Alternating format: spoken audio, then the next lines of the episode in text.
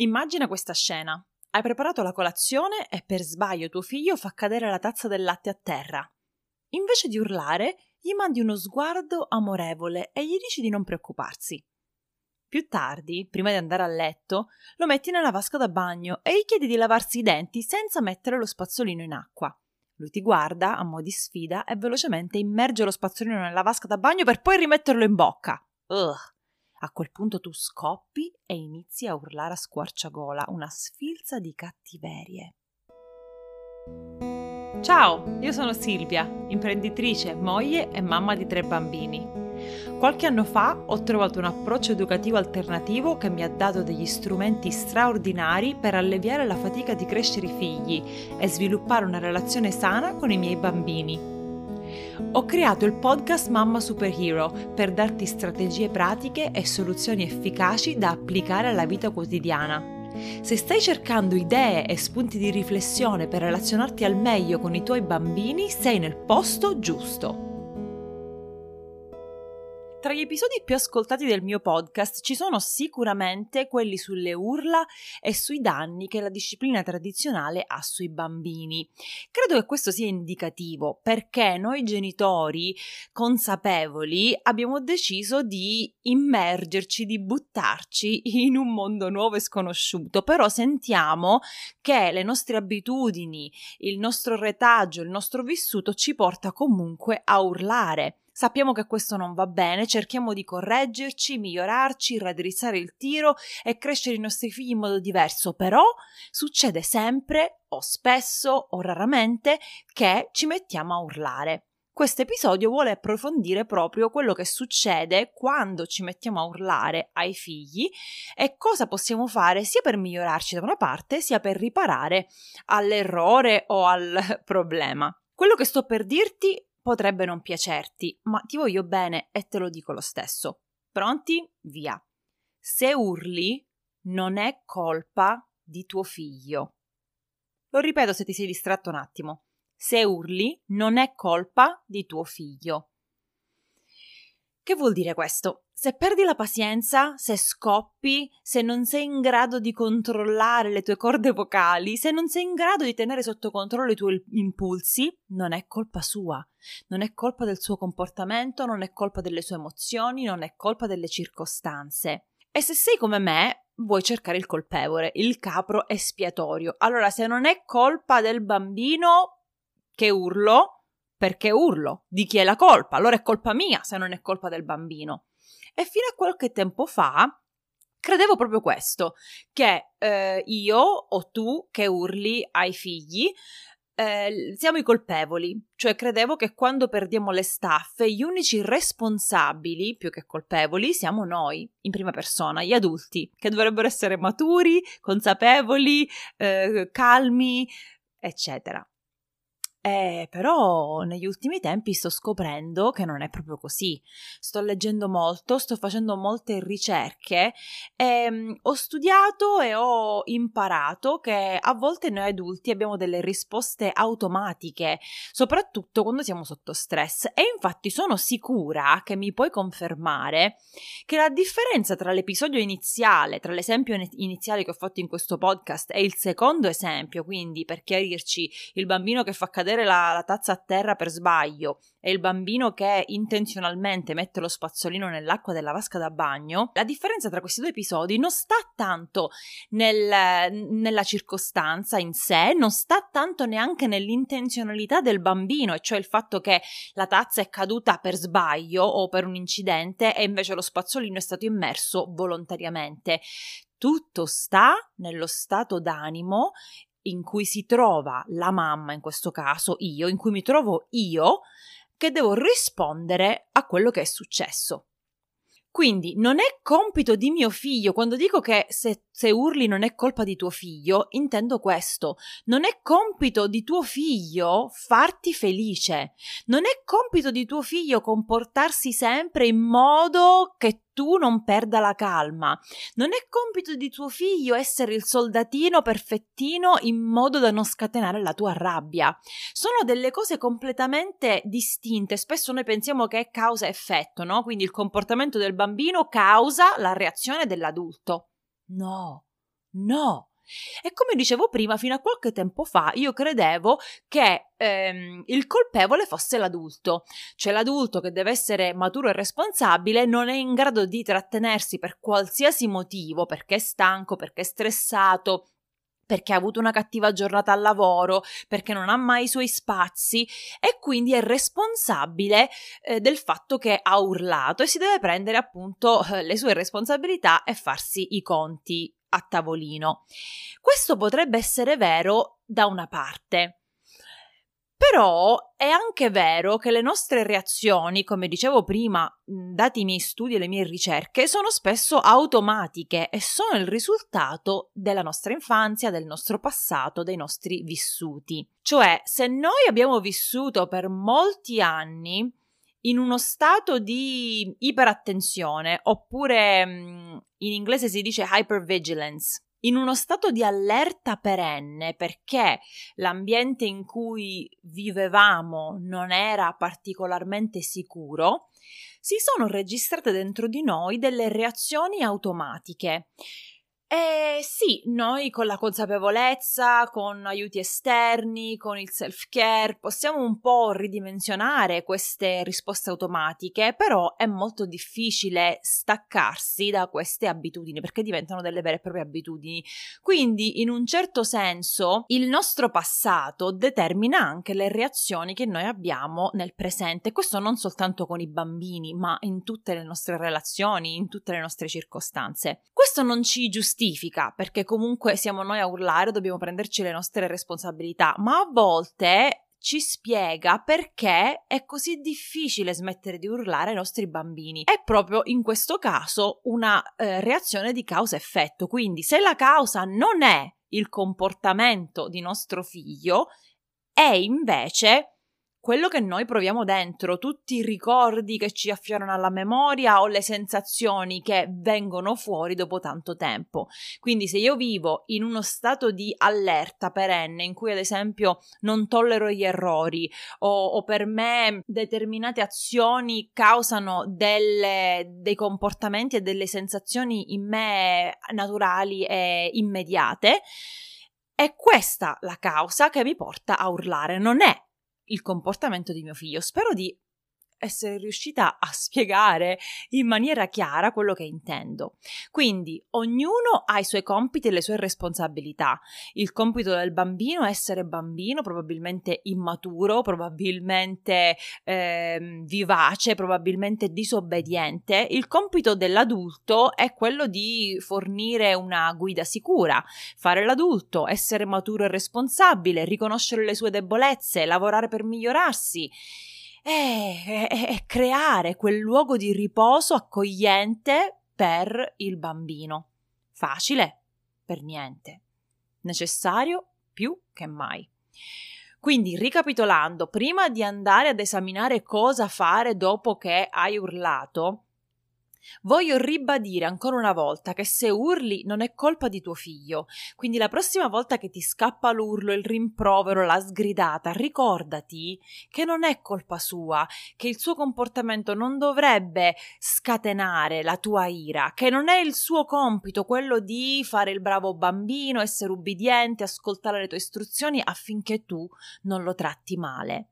D'altra parte però devi anche riconoscere che ci sono dentro di te delle reazioni automatiche che vale la pena esplorare risolvere e eh, superare in un certo senso e questo lo puoi fare da sola tramite la meditazione, uno studio da autodidatta oppure lo puoi fare tramite l'aiuto di un amico che ha superato gli stessi problemi o uno psicoterapeuta o un mentore o qual- una guida che ti porta appunto a eh, migliorarti in, quella, in quell'ambito. Andiamo adesso avanti nella seconda parte del podcast. Che fare dopo che hai urlato? Io ho eh, individuato quattro step che possiamo fare che, dovrebbe, ehm, che dovrebbero un attimo guidarci verso il miglioramento. Numero uno è eh, quando ci siamo calmati chiedere scusa senza addossare la colpa al bambino. Che cosa vuol dire questo? Innanzitutto voglio eh, dire che è giusto chiedere scusa ai bambini. Alcuni genitori si trovano in difficoltà o più che in difficoltà in dubbio se sia giusto chiedere scusa. Sì, è giusto perché stai insegnando a tuo figlio che quando fai un errore quando qualsiasi persona fa un errore, è giusto prendersene la responsabilità e chiedere scusa. Che vuol dire però chiedere scusa senza addossare la colpa al, al bambino? Se riprendiamo gli esempi di poco fa, eh, dove io ho urlato, questo, ah, una cosa che non, importante che non ho detto, questi sono due esempi super reali che mi sono successi, credo, in due giorni separati. Per facilità della storia, del racconto, li ho messi nello stesso giorno. Però cos'era successo? Eh, una mattina eh, mio figlio ha fatto cadere la tazza del latte ed io ero fresca, pettinata di prima mattina, contenta, di buon umore. E io ho detto, amore, non ti preoccupare, adesso lo puliamo insieme, mi vuoi aiutare? Non ti preoccupare, facciamo così, il latte appiccicoso, passiamo anche uno straccio. Insomma, bellissimo. Sono stata fiera di me in quel, in quel momento. In una seconda occasione è successo che ero a fine giornata, ero stanca, ero frustrata, molto molto irritata e quell'atto di mettere spudoratamente il, eh, lo spazzolino da denti nell'acqua sporca della vasca da bagno mi ha fatto perdere le staffe. L'ho rimproverato, l'ho fatto uscire subito dalla vasca, l'ho strattonato, l'ho afferrato in maniera troppo forte e, e niente, poi l'ho asciugato, gli ho messo il pigiama, lui si è messo a piangere, l'ho mandato a letto, dopodiché ho detto bene, adesso devo riparare. E mi sono ricordata della regola dei terzi, e cioè che un buon genitore ha buone interazioni col figlio per un terzo del tempo, per un terzo del tempo questo rapporto, questa buona relazione si eh, incrina, quindi succede una rottura e per eh, l'ulteriore terzo eh, deve riparare a quella rottura. Quindi sono andata a riparare, chiedere scusa senza addossare la colpa al bambino. In questo caso cosa vuol dire? Luca, ti chiedo scusa, mi sono comportata in maniera sbagliata, eh, non dovevo gridare. Quindi non aggiungo, qual è la parte che non aggiungo? Però tu non dovevi mettere lo spazzolino nella vasca da bagno. Perché, come abbiamo detto prima, la causa e l'effetto non sono collegati, cioè la causa non è il comportamento del bambino, non è che io grido perché lui ha messo lo spazzolino nell'acqua, io grido perché ho questa brutta abitudine, perché ero stanca, perché ho altre ragioni, perché sono stata con lui tanto tempo e alla fine eh, mi sono appunto lasciata andare. Quindi chiedere scusa senza addossare la colpa al bambino. Ti chiedo scusa, ho sbagliato, non stavo bene, nel senso che eh, ero irritata, ero stanca, posso descrivere anche come mi sentivo io, ma devo lasciare fuori il suo comportamento, cioè il suo comportamento non ha nulla a che fare con la mia rabbia, con le mie urla. Il secondo step potrebbe essere quello di rivivere la scena, come se potessi entrare in una macchina del tempo e tornare indietro, no? Quindi gli posso dire, amore, quello che avrei dovuto dirti era questo non si mette lo spazzolino nella vasca da bagno. Ma ero stanca e mi sono espressa male. Scusami, la prossima volta farò meglio. Oppure, per esempio, mi ricordo che quando Zoe era piccola, lei, lei piace, a lei piaceva tanto scrivere sui muri. Quante volte l'ho rimproverata malamente perché scriveva sui muri? E chiedendo scusa dico avrei dovuto dirti in maniera calma e gentile ed educata e rispettosa non scrivere sui muri, non voglio che scrivi sui muri. Ma ero stanca, ero frustrata e quindi eh, ti ho risposto male. Scusami, la prossima volta non succederà e speriamo che veramente la prossima volta non succeda. Numero 3 è cercare di capire le motivazioni di fondo che ti fanno perdere le staffe. E qui c'è eh, un grande lavoro da fare. Io consiglio sempre il libro della dottoressa Cefali Zabbari che si intitola Guida per diventare un genitore consapevole. Non è il genitore consapevole famoso di un altro autore, ma è eh, Guida per diventare un genitore consapevole di Cefali Zabari, un ottimo libro molto riflessivo, molto introspettivo da un certo punto di vista. Perché dobbiamo renderci conto perché noi urliamo, perché pensiamo che urlare contro un bambino sia accettabile, perché non penso che sul luogo di lavoro o con gli amici o in altre situazioni sociali noi ci eh, rivolgiamo all'interlocutore in questo modo, spero proprio di no. Ma forse da piccola non ti era permesso trasgredire o fare un errore, forse sei cresciuta con la paura dell'errore perché eh, venivi rimproverata e stai riversando questa stessa credenza, questa stessa convinzione su tuo figlio. Forse le tue emozioni sono sempre state soffocate o ignorate o trascurate e forse in modo inconsapevole rivivi la tua infanzia cercando di giungere a un finale diverso. Questo è un, un processo psicologico chiamato repetition compulsion, cioè dove la persona si, si mette sempre negli stessi guai e cercando di risolvere quel problema, quella situazione, eh, ripete ripete il passato che in passato non è stato affatto utile.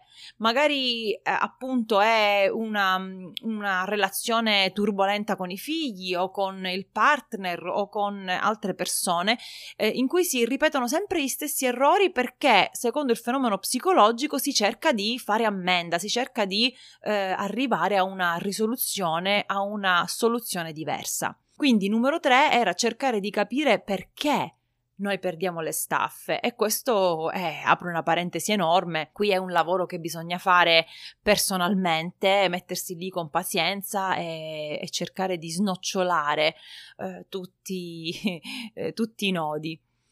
E poi numero 4, cercare anche strategie pratiche per interagire meglio con il bambino, quindi ehm, leggere articoli, libri, fare corsi e a questo proposito ti anticipo che le porte del mio corso Scopri i tuoi superpoteri e impara a usarli apriranno presto, quindi resta assolutamente eh, tuned in, vieni a visitare il profilo Instagram e tutte le, tutte le, tutti i miei contenuti perché troverai lì le informazioni.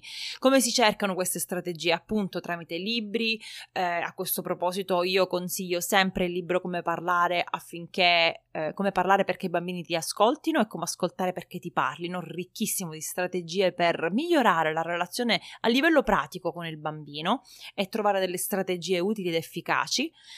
E, ehm, e, chiedendo, chiedendo ad altre mamme, perché spesso noi pensiamo di essere sole, uniche, povere, pazze a gestire i nostri figli e a perdere le, la pazienza. Invece non è così, ci sono persone che riescono a farlo in maniera eh, più calma e possiamo sicuramente imparare da loro. Io certamente lo faccio. Allora, con questo episodio il mio obiettivo qual era? Quello di staccare la causa-effetto del comportamento del bambino che causa l'urlo della mamma. Non è così. La mamma urla non perché il bambino si è comportato male e a volte urla non perché vuole urlare, ma perché ci sono delle reazioni automatiche dentro di lei che la portano a reagire in quel modo. E una volta che ha urlato, cosa può fare? Sicuramente chiedere scusa, può rivivere la scena cambiando il finale, però poi si deve mettere anche a cercare perché questi comportamenti si ripetono una, due, tre, quattro, mille volte, perché pazzia è fare sempre la stessa cosa e cercare di ottenere un risultato diverso. Se vuoi un risultato diverso, devi fare qualcosa di diverso. E infine, numero 4, cercare strategie per interagire meglio con il bambino. A questo proposito ti voglio invitare a scaricare, se non lo hai già fatto in passato, un PDF gratuito che ho creato e ho intitolato il vademecum della crisi di pianto, cosa fare e cosa dire quando il cervello di tuo figlio va in tilt. Perché non possiamo negare il fatto che quando il bambino fa il capriccio o fa una scenata o va in tilt, abbiamo bisogno di aiuto. Dobbiamo avere uno step by step che ci aiuti a non perdere le staffe e a restare calmi. E quindi questo file potrebbe esserti di aiuto. Lo lascerò nella descrizione di podcast in maniera da ehm, poterlo scaricare se, se così vuoi fare. Bene, per oggi ho concluso. Spero che questo episodio ti abbia un po' aperto le vedute e ti abbia dato degli spunti per approfondire ancora di più i tuoi comportamenti nei confronti dei tuoi figli, perché troppo spesso noi vogliamo cambiare e aggiustare il comportamento del bambino, perché pensiamo se mio figlio non si comportasse così, io non avrei tutto questo stress, non avrei quest'ansia, non sbotterei in questa maniera. E invece non è così. Il fatto che noi siamo stressati, ansiosi e perdiamo la pazienza è indipendente dal comportamento del bambino. Certamente il bambino contribuisce, ma noi, adulti maturi e responsabili, dovremmo essere in grado di utilizzare autocontrollo, di usare, impiegare auto- autocontrollo. Se non è così, ci sono delle altre cose da andare a esplorare. Quindi spero di averti dato la spinta per riuscire a riflettere, a migliorare da questo punto di vista. E come sempre puoi venirmi a trovare sui social, farmi domande, commenti, raccontarmi la tua esperienza. Io sono Mamma Superhero su Instagram, su Facebook e per oggi è tutto. Ciao e alla prossima!